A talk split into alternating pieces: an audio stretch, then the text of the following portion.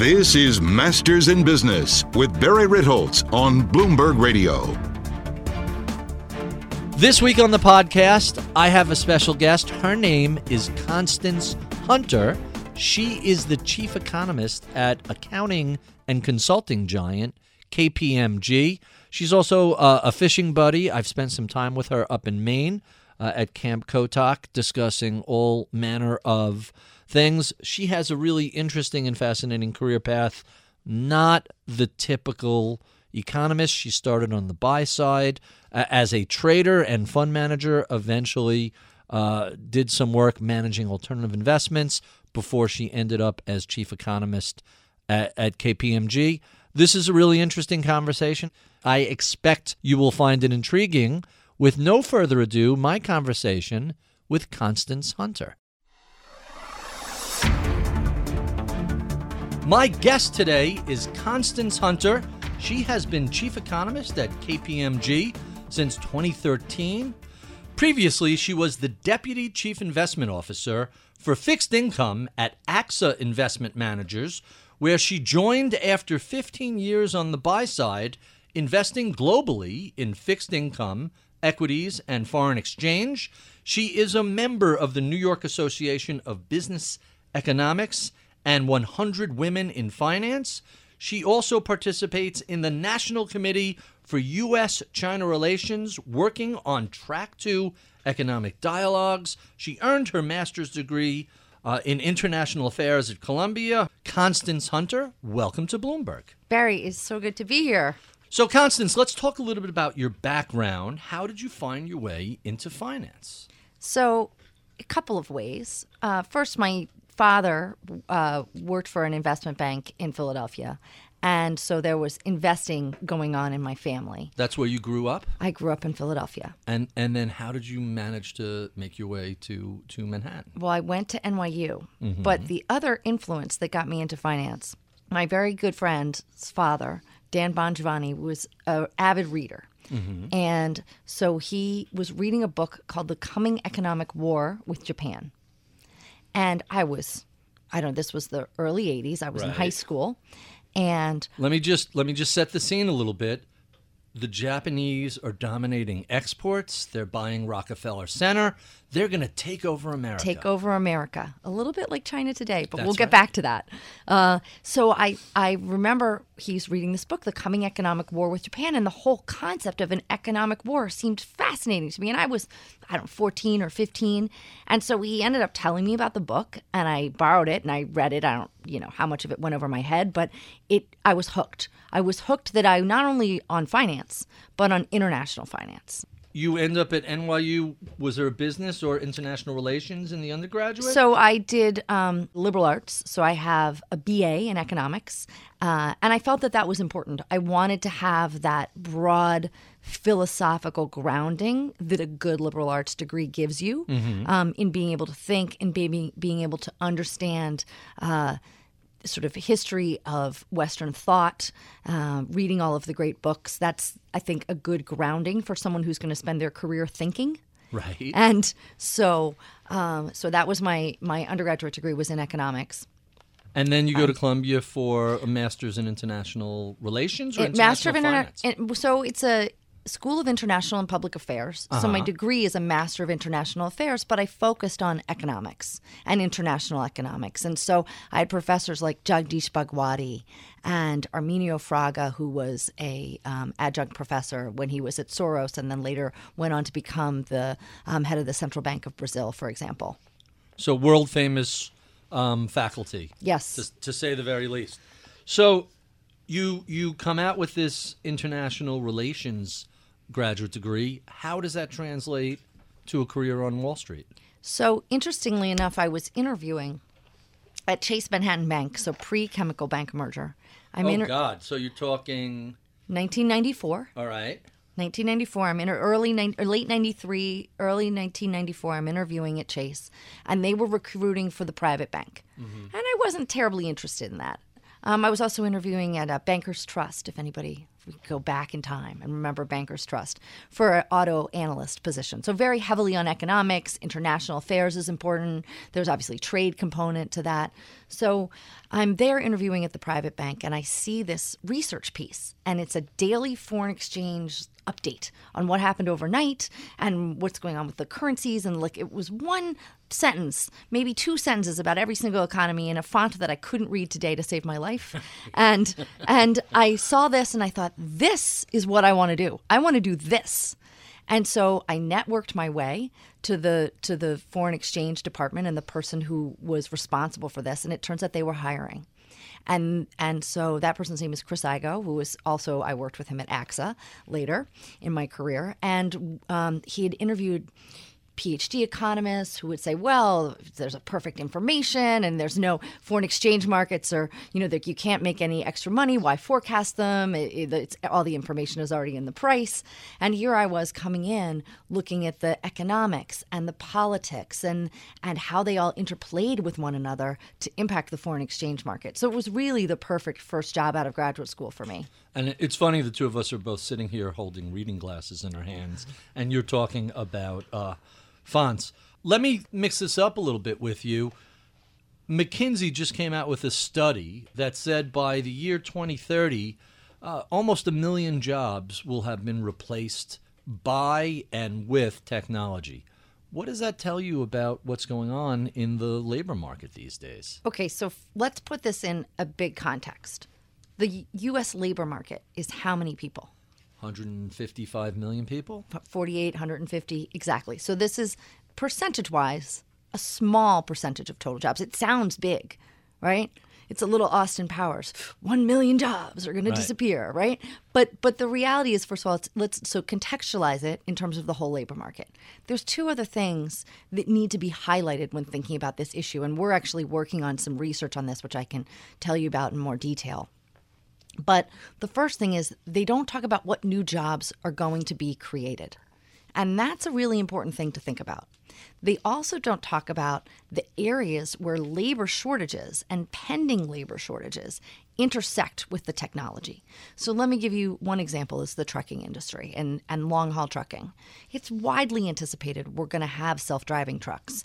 And while they aren't necessarily we're not necessarily going to have the robotics to do the loading of the truck, the unloading of the truck, the bringing of the goods into the home Although or the eventually, store. Who knows? Eventually, who knows? We're making progress in robotics, but just the driving part is certainly something, um, the, and the long haul driving part is something that could be automated. Young people don't want to do this job. It's right. a very old industry, and and you know you can't be on your little dopamine giving device all day when that is your job uh, when you're driving a truck. And so if we had a self-driving truck that could really help an industry that has had to continue to raise wages to get people to even consider working in that field. It's not something people want to do anymore. And that we're talking about right there it's a it's a profession that has two and a half million people so there's there's a match that, that's happening in some cases where the disappearing of these jobs is a good thing. The second thing that they don't talk about um, is the number of new jobs that could appear. So someone's got to design and build all those robotics. Well, and interestingly enough, Program. right now there are more people being employed in in artificial intelligence and um, robotics than than people that are being than jobs that are being destroyed. Now, I'm not saying that's going to go on forever, but if we look back historically to when we had guilds, when artisans produced things, where it took one guy a month to produce, let's say, an axe right? And he produced all parts of that axe. Then we moved away from artisans and we had factories. And you had one guy producing the handle and one guy producing the top part of the, the metal part of the axe. And then you had then you had multiple people working in this factory. And you could produce you could have 15 people producing 100 axes in a month right? That's a representative example. Mm-hmm. Those aren't the exact numbers, but the point being that you cre- actually created more jobs because the the thing that you're producing became less expensive, but you created new types of jobs. So the idea of a clerical worker that didn't exist. Right. Right? You that that role of clerical worker, people to do the accounting, people to do HR management, people to do building management, all that kind of stuff evolved after we had corporate structure, which we couldn't have until we had specialized jobs. So, my suspicion is that we will have new jobs that evolve as a result of the technology that we're building now. Let's jump right into where we are in the modern economy from the perspective of a, a big accounting and consulting firm. They they split the two pieces into different groups. Is that right? So we have some regulatory requirements uh, that that create Chinese walls, and we there are a long list of advisory services that we cannot offer to our audit clients. Right. Um, but this is a great business model because it, it diversifies our business. We have audit and tax, um, and then we have our entire advisory business, which is very diverse. So we do things like data and analytics. We do things. We have an entire business called People and Change, which, when you think about what is happening in the labor force and the way technology is impacting firms and how they're managing for that, how they're retraining their workers, um, that's a that's a huge practice for us. For example So you and of course risk compliance all that other stuff that you would traditionally expect someone like kpmg to do So you originally were on the buy side. You were an investor in fixed income and alternative investments. How has that colored how you see uh, the world of economics, whether it's for um, an audit slash consulting firm or anyone else?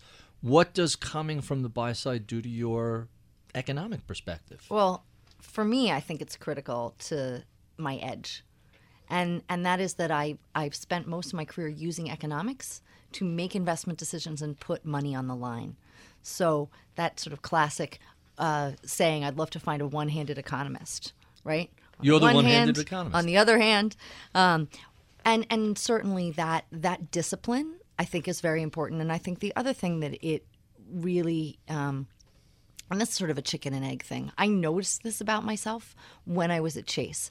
I noticed that I had an ability to do pattern recognition and see when there might be opportunities in the market as a result of either shifting market data or shifting economic data and mm-hmm. matching those two together and doing analysis on them. So, because I had this ability to see inflection points, it pushed me from the sell side at Chase into the buy side. And while I was at on the buy side, that's really where I had my edge. And coming back into doing applied economics or business economics, I think when I go speak with either the leaders of our firm, our clients, when I write research, it's all oriented towards what is the inflection point we need to be paying attention to, and how do you make money off of this inflection point? So let's address that precise topic. Where are we in the economic cycle today? And where do you see the next inflection point coming, both in terms of sectors or chronology? Yeah. So we're in the happy part of the cycle. we're in the we're in the end of the cycle probably. Although with that said, I firmly believe uh, expansions don't die of old age, right? They need to bump into something. And so we have had consecutive months, and this consecutive is really important consecutive months of jobs growth. If you look back over previous recoveries, that is a streak that is 75% longer than the previous record. Wow. So even though people aren't necessarily happy about the the jobs mix that we have in the economy Right. right, now, that is still an unprecedented statistic, and it has allowed consumers to really uh, feel very confident. We see that in the consumer confidence data. The consumer has been the backbone of the recovery. We haven't had as much investment, for example, as in previous recoveries, and so it's it's helping us sort of continue that consumption uh, boom, but it's it's well founded. Household balance sheets are fairly healthy, right? We haven't, um, in fact, because of the crisis, we actually had a bit of a decline in in uh, debt for households, mostly in the in the um, housing sector but it's allowed us to have sort of a balanced recovery for the most part. And so, in terms of inflection points, at some point, I know people have been watching and waiting for this. I expect we're going to see some wage increases. And we're seeing significant shortages in a very important sector, and that is the construction sector.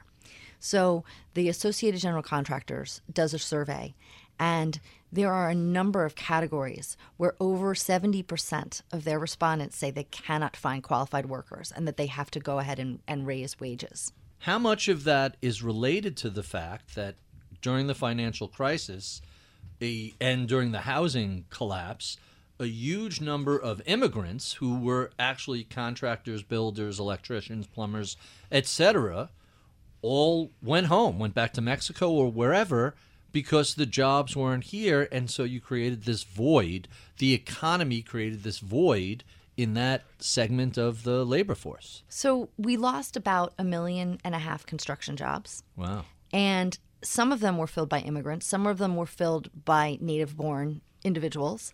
And a lot of people started to do new things. They had to pivot to new careers, and they haven't been drawn back into the construction sector.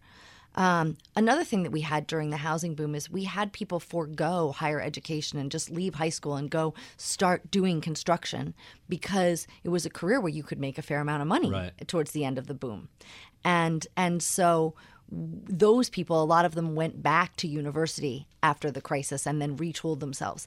If we get frothy enough again, if the if the uh, price of labor goes up enough, you will draw people into that sector. The issue, of course, is that they won't have the skills, right? So some of these some of these jobs are are medium skilled jobs that you need to learn how to do a specialty. Whether we're talking about electricians, plumbers, um, carpenters, so you you can't just walk into that job.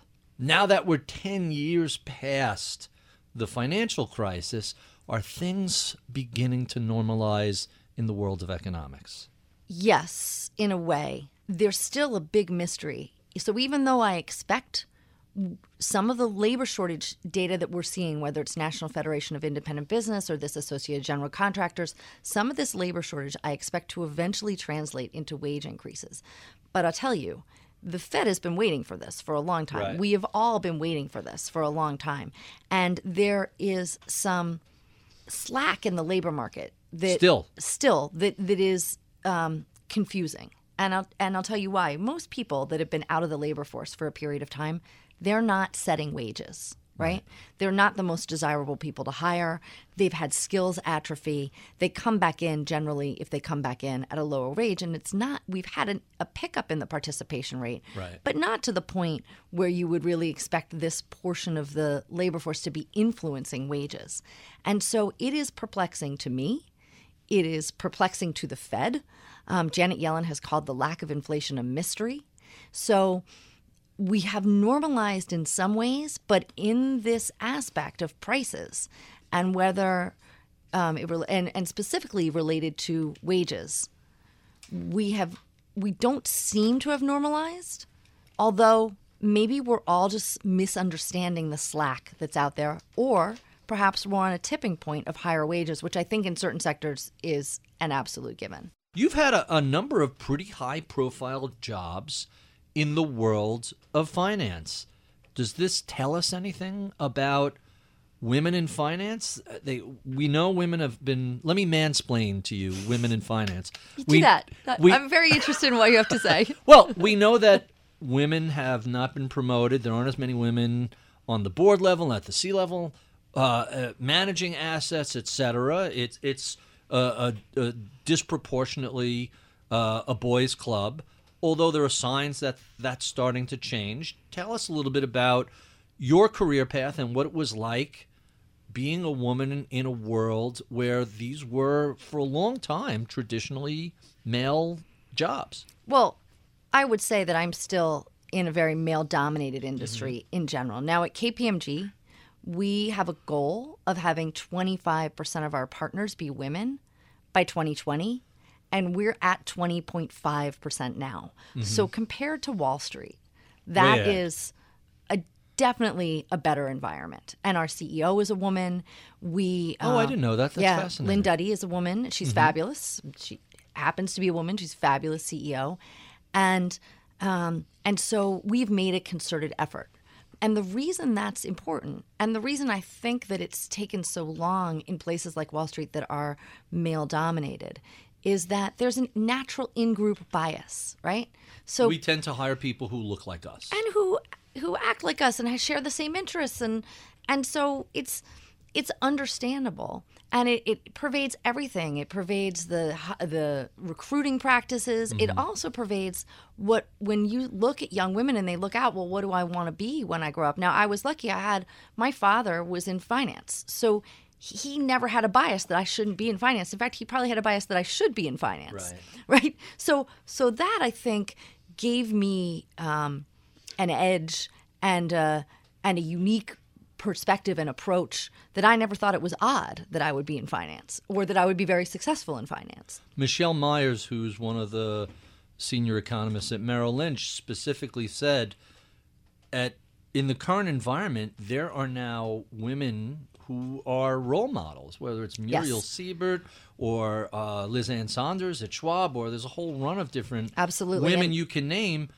But go back a generation, there really weren't a whole lot of role models for women who wanted to go to Wall Street. Well, let's focus on this because this issue of role models is really important. And it's one of the things that's going to propel more women. And it's one of the reasons where you need a certain critical mass. Because if you are just the token woman, you don't get really, from a firm perspective, you don't get necessarily all of the diversifying effects and all of the beneficial effects of having a more diverse perspective in your workplace. Right. But once you hit a critical mass, let's say it's 20%, 25%, you start to have a very different um, type of conversation around certain things. Your marketing appeals to a broader segment of the purchasing population. Uh, you, you just. Um, you, you tend to have less fraud. There are all sorts of definite advantages to having a greater mix of men and women in an organization. So, since you've joined the world of finance, what improvements have been made towards achieving a better balance of, of male to females um, in the workplace? So, certainly in the field of business economics, now it's different in academic economics. Mm-hmm. I was very fortunate to join the National Association for Business Economics as a young economist. And NABE, as it's called for short, has always had women leaders within the organization. So we had women presidents of NABE, people like Maureen Haver, who founded Haver Analytics. Oh, sure. Uh, Diane Swonk, when she was the chief economist at Mesirow. Uh, Ellen Hughes Cromwick, who used to be the chief economist at Ford. Uh, you know, I could I could list more. On and on, Right. And so that I saw these women who were chief economists as role models, and that, and I saw women attending our meetings. Um, now, when I have, I have a young woman on my team who use, who I brought in to. I said, you have to start at NABE young. You're going to learn so much. It'll be great. And to me, uh, coming from Wall Street, I thought, well, NABE is great because we probably have in the membership about 30% women, and in leadership probably about 40% women. So people on the board of NABE, people who are presidents of NABE. And she's like, no, it's still, um, she sees all men. Whereas I see, oh my gosh, that's so much improvement. 'Cause of And your in- frame of reference Because of you my frame of in, reference. So this makes me excited for a couple of reasons. One, I got to see progress. Two, it's obviously not 50 50 yet.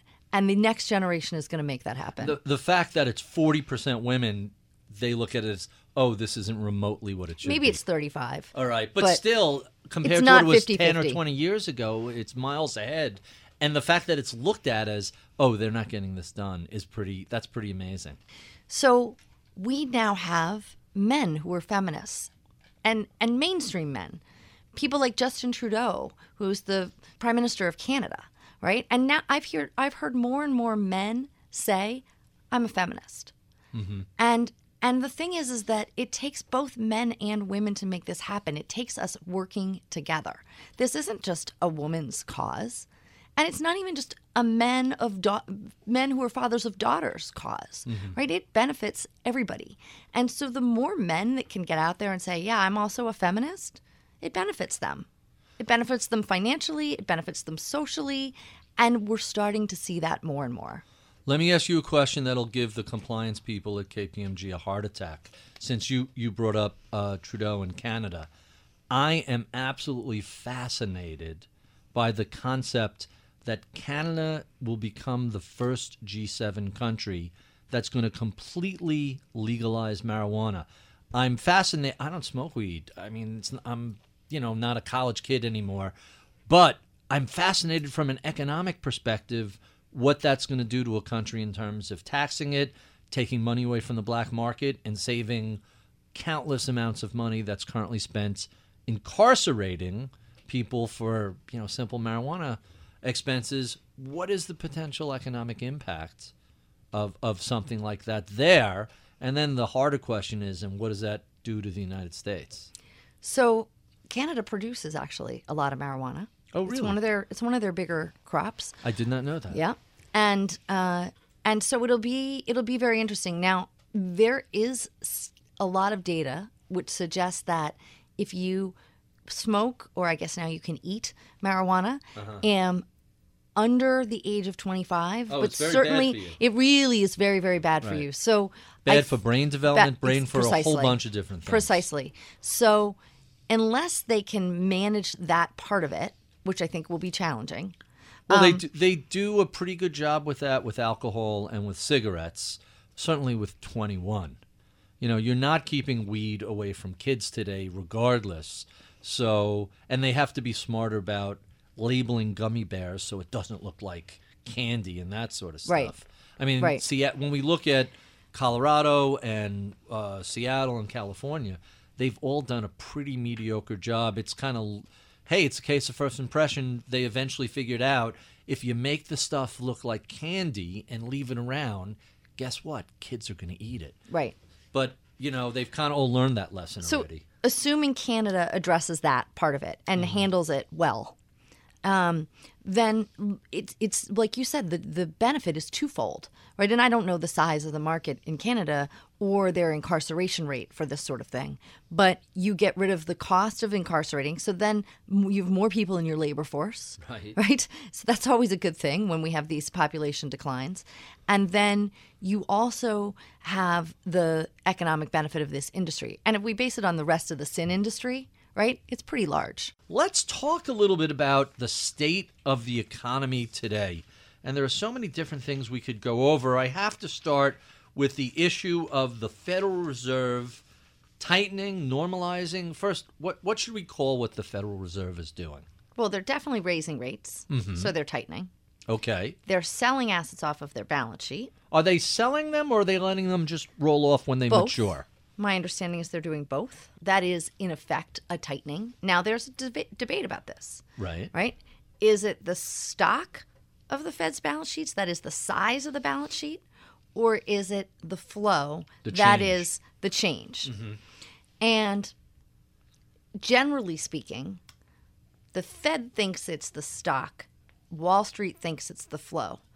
The Fed might end up being right, or I think the Fed is being proven correct because we look at 10 year yields and they're much lower than they were, for example, in 2014. But that's due to a confluence of factors. Are you surprised that Wall Street looks at the flow as opposed to the balance sheet? I, that's how the street gets paid. So, of course, that's what matters to them. There's a little classic confirmation bias. So, what about the idea of the Fed isn't so much tightening as we're still at very accommodative rates and they're just getting off their emergency footing?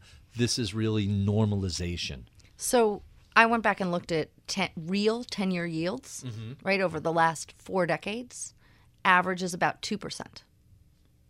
Obviously, there's wide variations, but the average is about 2%. We're So in other words, when you- when you say to real- real adjusted for inflation, Right. 10 year yields, we are now at almost zero. So, still very accommodative. We are very, it's by that metric, we are still pretty accommodative. emergency footing. There's really no other way to to describe that. Uh, by the way, I find myself having to always define real because some people, anytime I mention real, I always want the audience to hear after inflation, after inflation adjusted. Let's talk about the yield curve. Historically, an inverted yield curve was a sign of an impending uh, recession, not immediately, but a year or two later. And a lot of people are all uh, up in arms over the flattening yield curve as the Fed is tightening. What what do you think about what's taking place in that part of the curve? So, a few things. One is we may very well be a year and a half away from the next recession. Uh, that is that is very possible. But you also have to look at what's going on globally in terms of central bank balance sheets. So, if we look globally right now, we have $14 trillion of central bank balance sheets. Now the Fed is about four and a half, um, four point three, I think, to be exact. And Trillion. Trillion. And so we have the Bank of Japan and the ECB both with significant balance sheets. So just to put this in context, the Fed's balance sheet is 23% of the US economy. Wow. The ECB balance sheet is 38% of the e, of the European economy, the EU economy, um, or I'm sorry, the, the monetary union part, right?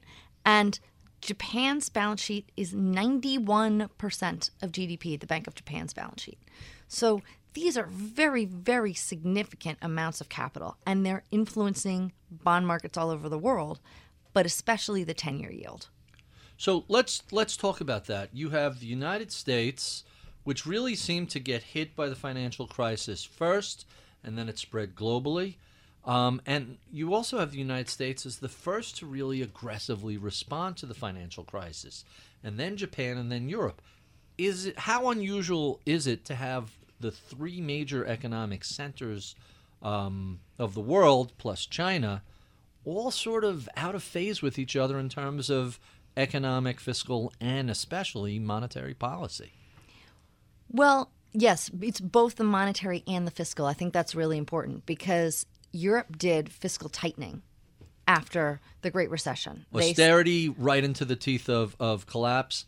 Turns out not an especially great uh, policy. well, that and then the ECB raised rates prematurely, if you recall, and and that coincided with the Greek crisis and sort of spilled over into widening bond yields in Italy and Spain, Portugal, Ireland. Um, now, a lot of these economies have come out the other side. right? Or they're they're on the upswing. So really, since Draghi did his whatever it takes speech in 2014, and since they really started growing the balance sheet, you've seen consecutive months of jobs growth. Right. You've seen consumption. You've seen bank lending expand. I mean, to get to negative rates to do it, but you still saw bank lending expand, and that's helped give the European economies legs. But like you said, they're not synchronized with, the, and the fiscal and the fiscal austerity has waned, right? So they've they've moved through that. So I would say they're maybe two or three years behind us in terms of the business cycle. Um, if you look at Japan, How about in terms of the monetary cycle? How far are they behind the U.S. that is sort of coming off its? I uh, would say I would say about two years behind. And what Maybe about eighteen Japan? month, eighteen months to two years. Well, Japan is its own special case, and it's its own special case because its demographics are so much worse. terrible. right? So they their working age population began to decline in 1993, which was right about the time their debt bubble burst. Right, eighty nine ninety. What was the peak in the of the Nikkei? Eighty nine. I think it was 89. Yeah. Um, and so it took a little while for the debt bubble to fully burst. And then they, of course, have uh, longevity. So you have people living in retirement for longer. So that's a drag fiscally. Mm-hmm. Uh, and it's also disinflationary or deflationary. It's that damn healthy lifestyle and, and low red meat diet. That's that, right. Uh, is causing that, that issue and almost zero immigration. Uh, so it's a almost fairly zero immigration. fairly uniform society and culture. But even with that said, 2010 is the year that European, the Europe's uh, working age population started to decline. Oh, really? And our working age population is merely growing at a slower rate. Mm-hmm. So we're growing at 0.3 percent a year, and which it's is problem. nothing, right? Flat. It, yes, absolutely, but it's problematic. But it's, it's definitely better than if it was outright declining like you Mm-hmm. have in Japan. So that, and Japan is now declining at a rate of 0.3% per year. And that puts Japan in a very, very special case. And something that, and, and, and their debt to GDP ratio is 198%. Nobody else is even close. Nobody else is even close. But I'll tell you something that they're doing. So if you look at the debt held by the public versus the debt held by the central bank, because they have been purchasing so much of the debt, mm-hmm. the debt held by the public has gone down to 120% of debt to GDP. Down to. Yes. And and I'm glad we introduced the concept of real versus nominal Right. before because if you look at their nominal growth rate, it is about 200 basis points above their 10-year yield. And that is allowing them to obtain greater and greater fiscal health. So they're using this negative rate policy and this extreme balance sheet example again, balance sheet expansion. Uh, again, 91% of their GDP. All right, they're using this to uh, refinance their government debt effectively. At a much lower rate, Well, negative rates. negative rates. So imagine you're a corporation and you're over indebted and you can't default, but over time you can refinance your debt with negative rates, Meaning you get paid for your debt. basically. which is which is shocking. You know, you you hinted at something I want to expand on because it's so fascinating. When when we talk about the declining labor force, we really have to discuss the falling um, fertility rates and the falling. Um, I forgot the replacement percentage, what it's called.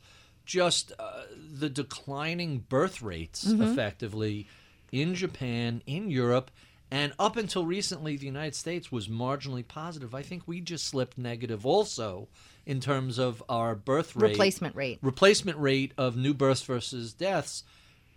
The U.S. population is f- becoming fairly stable and it's outright shrinking in Europe and Japan.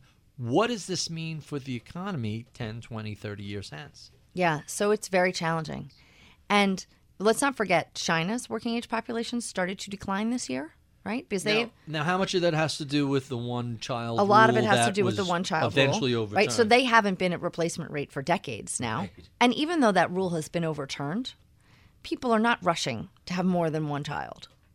Right? It's not. It's not like the minute that was overturned, in the next year you saw a whole bunch of two and three child families. not a spring up, baby right? boom right away. Right. Now that may change and they may may need to do things and create incentives for that. But that it's it's not going to change overnight.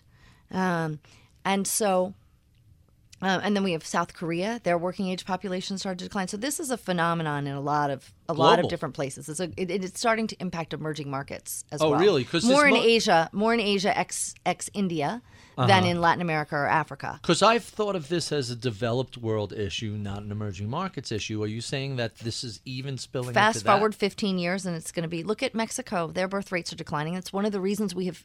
There are two reasons we have fewer Mexican immigrants into the U.S. and why the flow has The actually wall, been the other number one. direction. First the wall, and then what's the what's the other reason? So, as their birth rates have declined, they've needed more labor in their own economy. Mm-hmm. Right. So there's just fewer people Therefore, to come here. Are their wages going up? Are their they wa- and their wages people? have been going up a little bit more. So so so, So that- not the wall.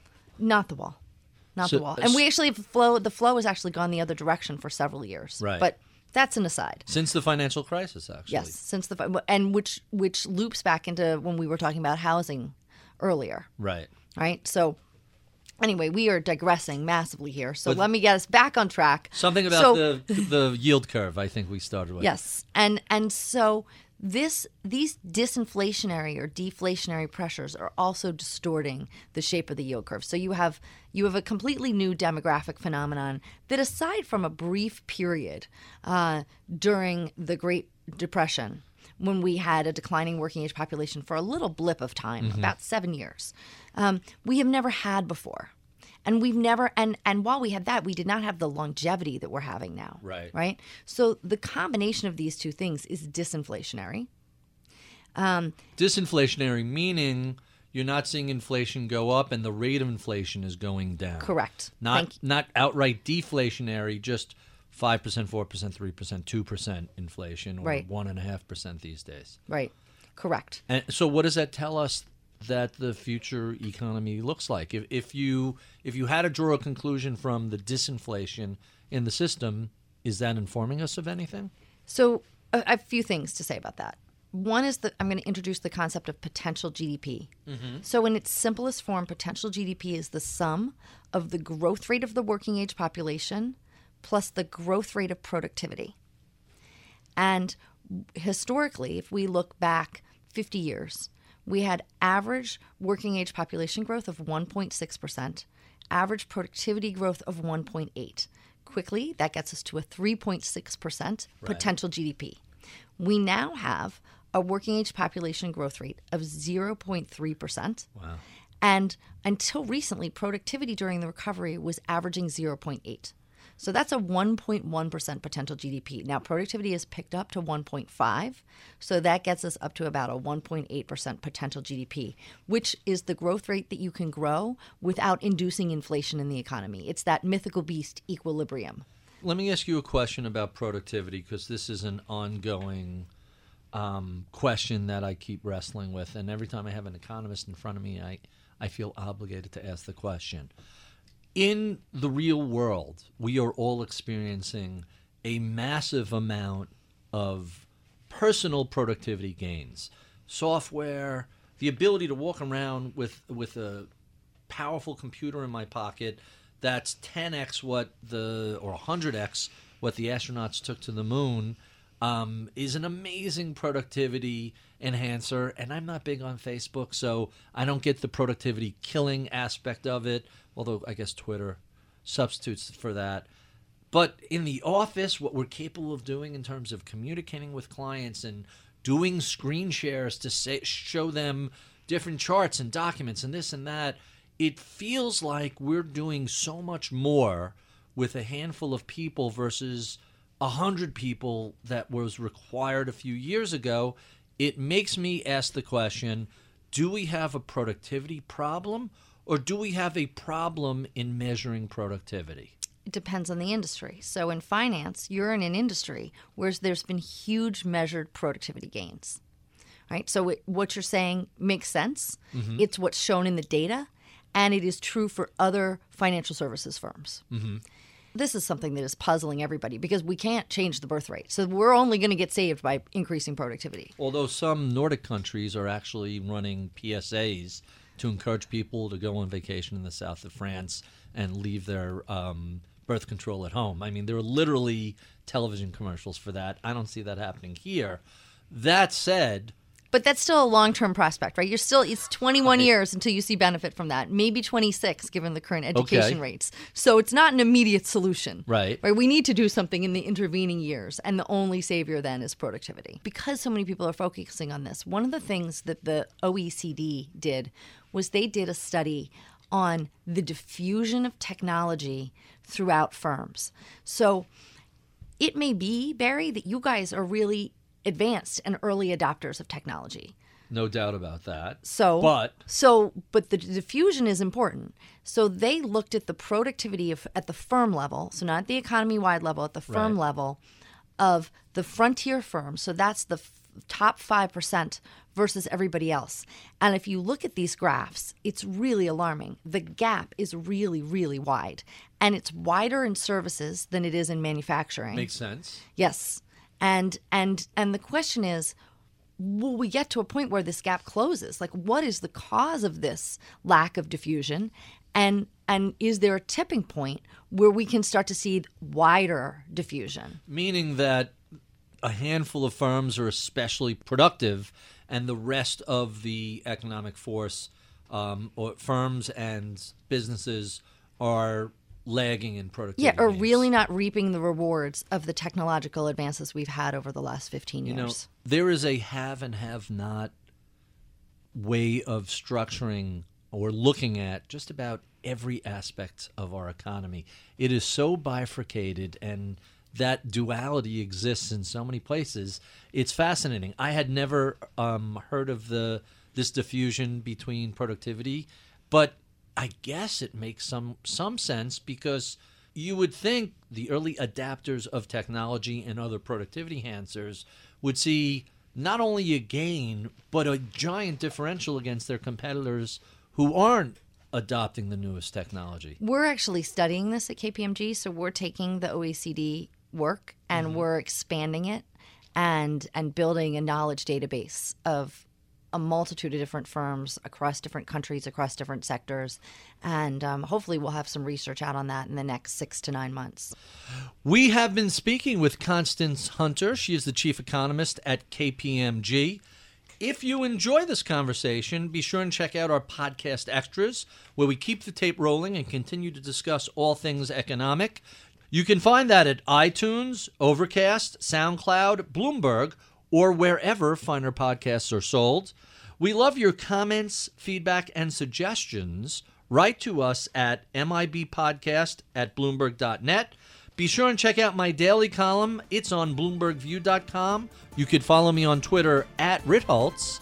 I'm Barry Ritholtz. You're listening to Masters in Business on Bloomberg Radio.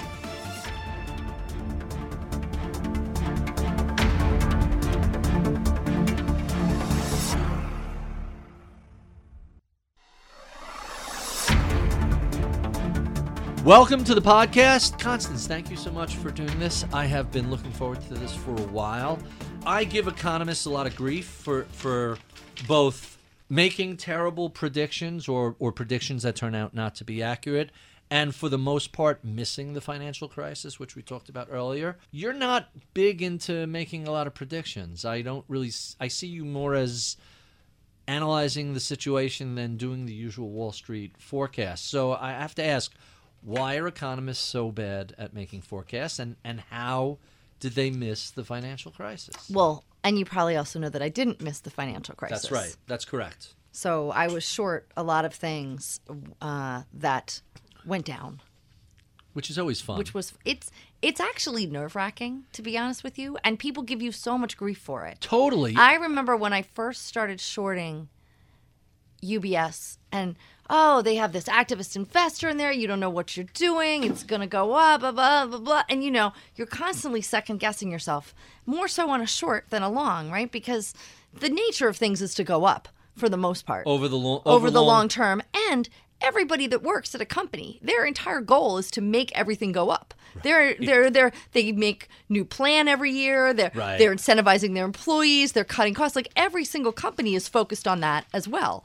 And so that is the nature of things. So it's very nerve wracking to be short. But nevertheless. Um, that and the theoretical infinite losses kind of hangs over your head a little bit. That and the theoretical infinite losses or the actual infinite losses that can occur. People have, uh, you know, uh, what's that? What's that famous Keynes expression? The market can re- remain irrational a lot longer than you can remain solvent. For sure.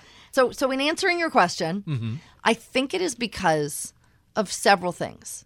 First, models I, have been working on shocking my model to give it a recession because mm-hmm. I think that we're going to see some labor shortages, that those labor shortages are going to cause wage increases, that those wage increases are going to push up inflation. Right. That that increase in inflation, increase in prices will reduce demand. That reduction in demand will help spur us into the next recession. Plus, as wages go up, as there are shortages, we're going to get to a point, I would imagine, where you can't find someone at any price. And so you want to expand your business, but you just can't. At any price. Well, there's some professions where we just, for example, let's all this technology. Right. W- you can't find data scientists at any price. There's a handful of them. There's a handful of programmers there that are really top notch, and so everybody is competing in this space for the same talent, and it's a very new set of skills. So, isn't that just temporary? Aren't we going to see more people come in from India and China, and more graduate degrees and people moving into the space just because it's so lucrative? Sure, but that doesn't mean that we're going to see shortages of that labor over the next couple of years, right? right? It takes time for those people right. to get trained and for people to move into a profession. Decade long process for sure. Yeah, six years, de- a decade, something like that. So the first thing is that it. What I had to do to shock this model because it just kind of bump a dump goes along on trend, and and it would never forecast a recession unless you made it forecast a mm-hmm. recession, right? So you have to look for tipping points. The, so there were there were three things that allowed me to call the the financial crisis, and of course I didn't call it as big as it ended up being, right? Because that was just large. But I've done this my whole career. The same with Russia crisis, right? right? So so the thing that allowed me to call the financial crisis was I was looking at mortgage equity withdrawal, which and, was giant. Well, not only was it giant, but if you look historically, it used to be a random walk mm-hmm. around 150 billion a quarter. It right. would go up, we'd go down, basically a random walk. You couldn't there was no way to predict it. It was a modest number that practically in, in a US $15 trillion economy is a rounding error. But also its pattern was was some some quarters were up, some were down. It was a random walk. It wasn't like it was 150 billion every quarter got withdrawn. It was up and down. Wasn't on trend the way it became. Right. So we started withdrawing more and withdrawing more and withdrawing more to the point where we had withdrawn three and a half trillion dollars. Amazing. And and you could just see that this there's no way it could keep going There was just no, it made no sense. It made absolutely no sense. And then if you look at the demographics, that made no sense either because you could see that the working age population started to decline in 2000. So you could see it sh- shifting demographic demand if you were looking for it. Right. But you have to be open and searching for the things that are going to be inflection points. And then you have to have the conviction to shock your model. In other words, come up with some set of exogenous or or maybe normal economic shifts that tip uh, an economy into a recession, into a or or in, or into a big growth period as well. Um, so so I think you have to be willing to look for those things and and and understand inflection points. But that is not the way most people study economics necessarily. Right. And I'm fortunate that I have this pattern recognition skill combined with a lifetime of investing Time that has on the buy honed side, that has honed that skill. So the other question I didn't get to that I have to ask you about, we really haven't touched upon China, and let's talk a little bit about China for a moment. What do you see going on in China? Is it a growth area? Is it a risk? Does China become the biggest economy by far, just extrapolating trends out for forever? What is the role of China in the modern economy? So, China is a big economy. Uh, it's the same size as the US. Obviously, their population is much larger, so their per capita GDP is smaller. So, they're big, but they're not rich. Right. Right? They're not first world economy. Obviously, the coasts are rich. You have multiple, because it's so large, you have many different Chinas. Right. But if we just think about that for a second, their sheer size um, makes them an amazing market. And if we think about it in the context of what's happening with uh, artificial intelligence and data and analytics, you have huge amounts of, of data there, um, which is an interesting uh, situation given our modern focus on platform companies and and it, um, the network effect, right? So you have that sort of on steroids in China, and it's interesting to watch. However, like any economy, imbalances develop, and China is still a command economy. Right. It is not. A, let's not mistake it for a market economy. It has some features of a market economy, but it has many more features of a command economy. They're essentially planned communist regime that seems to dabble in capitalism. Precisely. Okay, so I just had to touch upon that because I know it's it's such a fascinating area. So I think China is gonna see some bumps in the road that are gonna surprise people over the next two to three years. Do those bumps in the road have the potential to tip any major economies into a recession? Yeah, I think they might. And and so if you look back at 2014, right, we were at three percent almost on the 10 year.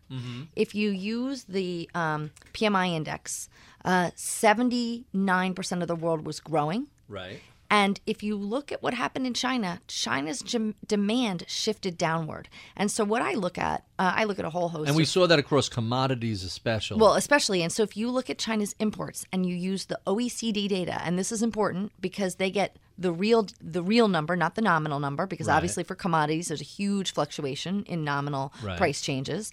And they compile the data using all of China's trading partners. So they don't rely on the Chinese data collection. right. And this is important because we all know that there are some question marks around China's data collection. They make Bernie Madoff look like he was actually using real numbers. That that's what you can't say, but I can say. You, I cannot say that. so, in any case, um, what we saw was a big year, year year over year decline in imports in 2015, and this impacted all of the commodity producers: Australia, Russia, South Africa, Brazil, you name it.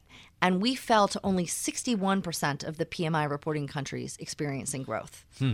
so let's in the last And so it had a massive impact, I guess. So, and to answer your question, it could have a very significant impact on global liquidity and global demand. All right, so now in our remaining minutes, let's jump to our favorite questions. Tell us about the most important thing people don't know about your background.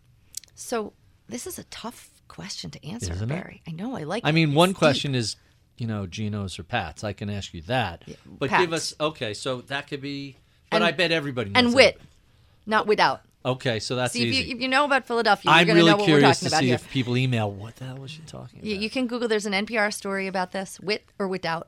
With and Pat's, got it. So, So, I think people don't oh, know because it's been some time has passed that I used to uh, invest in the former Soviet Union. I have traveled all over the former Soviet Union. Mm-hmm. I've been a mile underground in Norilsk nickel mine. Really? Yeah. See, I- now I look at the Soviet Union as an organized crime family with a standing army attached. Is that is that an exaggeration or? Well, back when I was there, it was in the hopeful days of glasnost and Right. perestroika, right? Um, Yeltsin was was president. Uh-huh. Uh, he was it, he was trying to reform. Now, was there some corruption? Yes. Were Some. there were there oligarchs? Most definitely. Are you surprised at the way Russia has changed to under Putin? Not really. No, No, as I wish, expected. I wish. You know, when he first came, so Yeltsin handpicked him, which is interesting. That's shocking. Yeah, and and and Putin came into power and let Yeltsin live, like, and just as That was well- nice of him. Well, you know, pre Gorbachev, this was not the way of, Right. of Soviet tra- power transition or Russian power transition. So He was a drunk old man at that point, though, wasn't he? it was pretty harmless. Um, but you could tell that it was a very different approach, a very very different approach. And remember, they had they were just coming off the default and devaluation, Right. Right? Uh, oil was at about twenty dollars a barrel, so we had to do something to get the economy going and to do things. And and coming off of that crisis and what happened in his first decade in power really improved people's lives.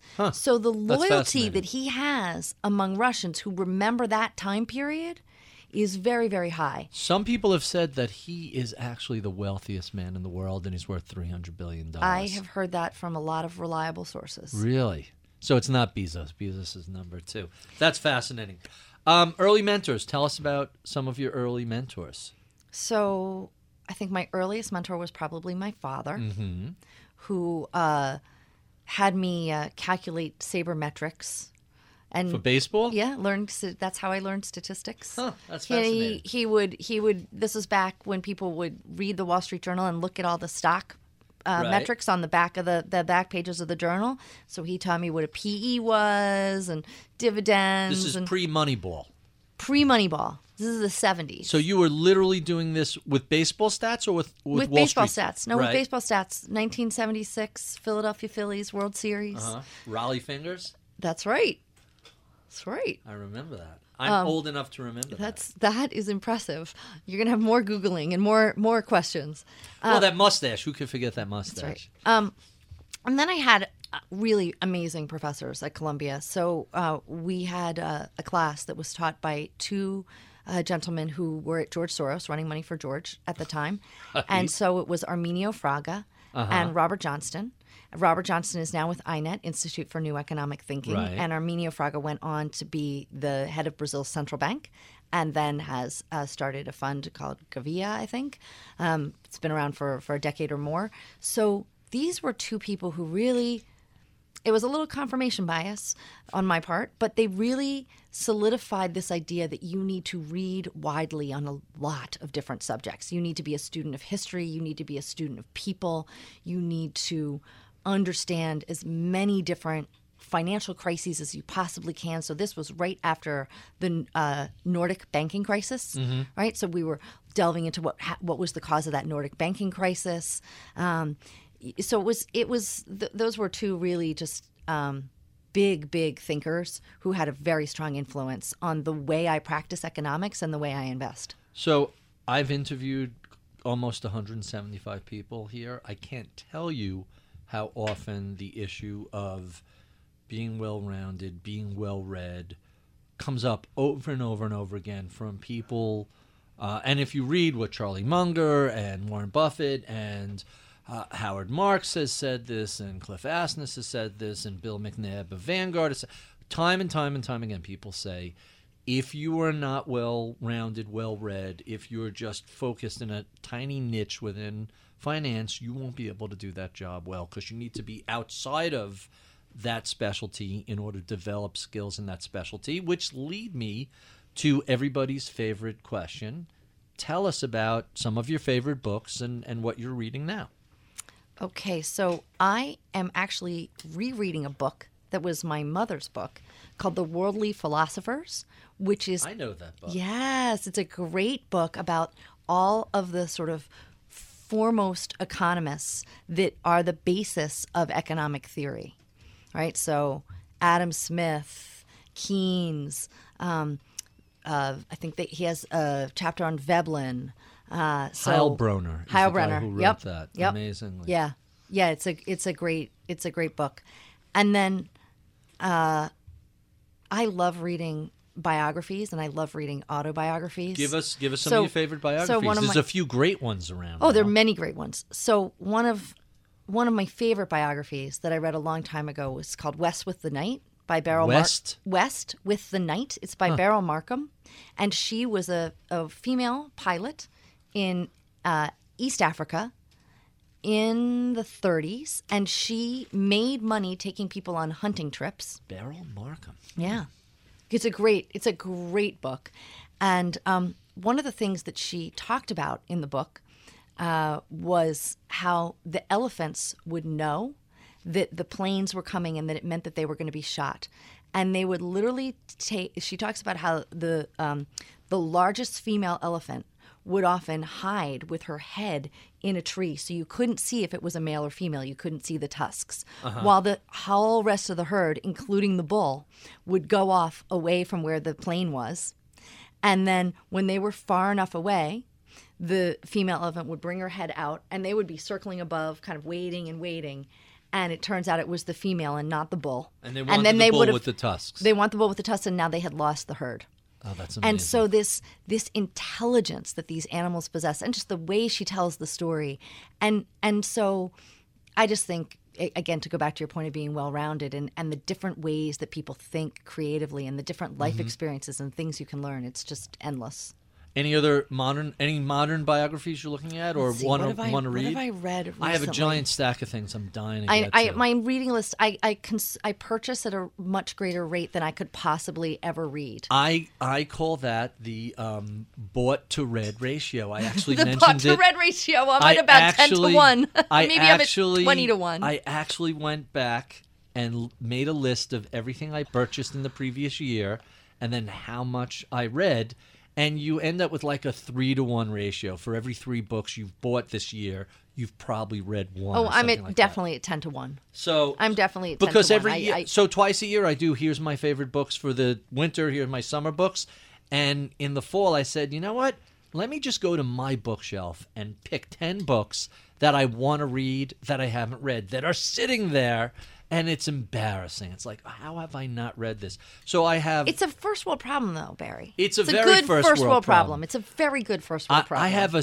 So I'll give you. Th- Three. I'm going to reference. Okay. So I have I have Grant, I have Springsteen, and I have Galileo on my bookshelf. Oh, I want to read Springsteen's biography. Let me get to my last two questions, my favorite two questions that I have to ask you because you and I keep digressing. Um, so a millennial comes to you and they say they want, they're thinking of a career in finance or a recent college graduate. What sort of advice would you give them? Okay, so you need to have rapacious curiosity. Rapacious curiosity. Yes. And you need to indulge your curiosity. You need to read, you need to learn, you need to really enjoy finding out about the world. It helps if you are doing something you are infinitely curious about, mm-hmm. right? If you're not curious about it, you're not going to be engaged. You're not going to love it, and and y- you can't only do what you love. Every job has has parts that are that are annoying or tedious, so you need to do those too. You need to do what I call play the scales, right? So it doesn't matter. So play the scales Just learn the basics. and practice the basics over and over and over again. So um, I, I still go and make my own graphs sometimes. By I hand? sit- well, not by hand, no, in Haver Analytics. But I still go in and, and, and immerse myself in the data, do my own uh, EViews calculations, just because it keeps your you, you keep your your fingers in the dirt, so to speak. Um, and then I would say get in before the boss and leave after the boss. Wow. All right, and the last question that uh, our favorite question: What is it that you know about economics and investing today that you wish you knew 20 years ago when you started? everything. The knowing just the amount of knowledge you have and how that becomes cumulative, it's it's so valuable. And and knowing the history, just having it at your fingertips, having experienced, you know, having experienced crisis. So when I experienced the Russia crisis, and as we were approaching the dot com crisis, and Fed was raising rates, I said, you know what? I think I've seen this movie before. I think I know how this is probably going to end, right? And so every every experience becomes cumulative, and it helps you if you let it.